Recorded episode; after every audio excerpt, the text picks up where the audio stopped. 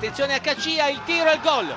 Gol di Cacia in vantaggio il Bologna al 37 minuto. Sansone il tiro e il gol il gol del raddoppio siglato da Gianluca Sansone. È appena andato in vantaggio il Brescia all'ottavo minuto, la rete di Andrea Caracciolo. Il vantaggio del Frosinone, siamo al settimo minuto, dunque Frosinone in vantaggio, al settimo minuto ha segnato Alessandro Frara, il capitano cambia la situazione, Ternana 0, Frosinone 1 ha segnato Frara. Ta- cambia la situazione anche qua a Livorno in gol Granoce, Livorno 0, eh, Modena 1 a voi. Il vantaggio del Pescara con Caprari all'undicesimo minuto, cambia il punteggio. Pescara 1, Provercelli 0, Caprari. Il raddoppio del Brescia, ti chiedo scusa, Benali 25esimo, Brescia 2, Vicenza 0, di nuovo a te. Scusa Repice, Cittadella in vantaggio, 35esimo, Cupiz, Cittadella 1, Spezia 0, a te. Tutto pronto per la battuta del calcio di rigore qui a Crotone, Ciano sul dischetto, dall'altra parte Frattali pronta a intercettare il tiro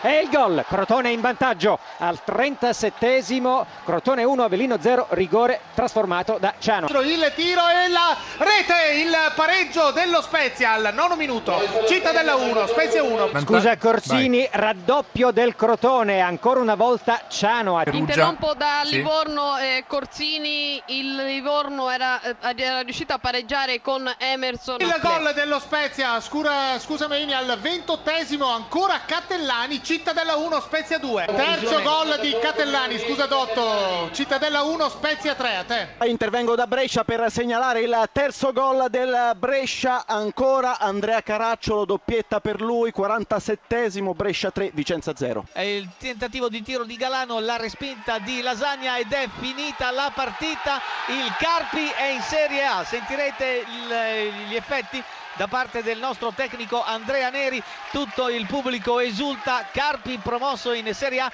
con quattro turni di anticipo è ormai irraggiungibile.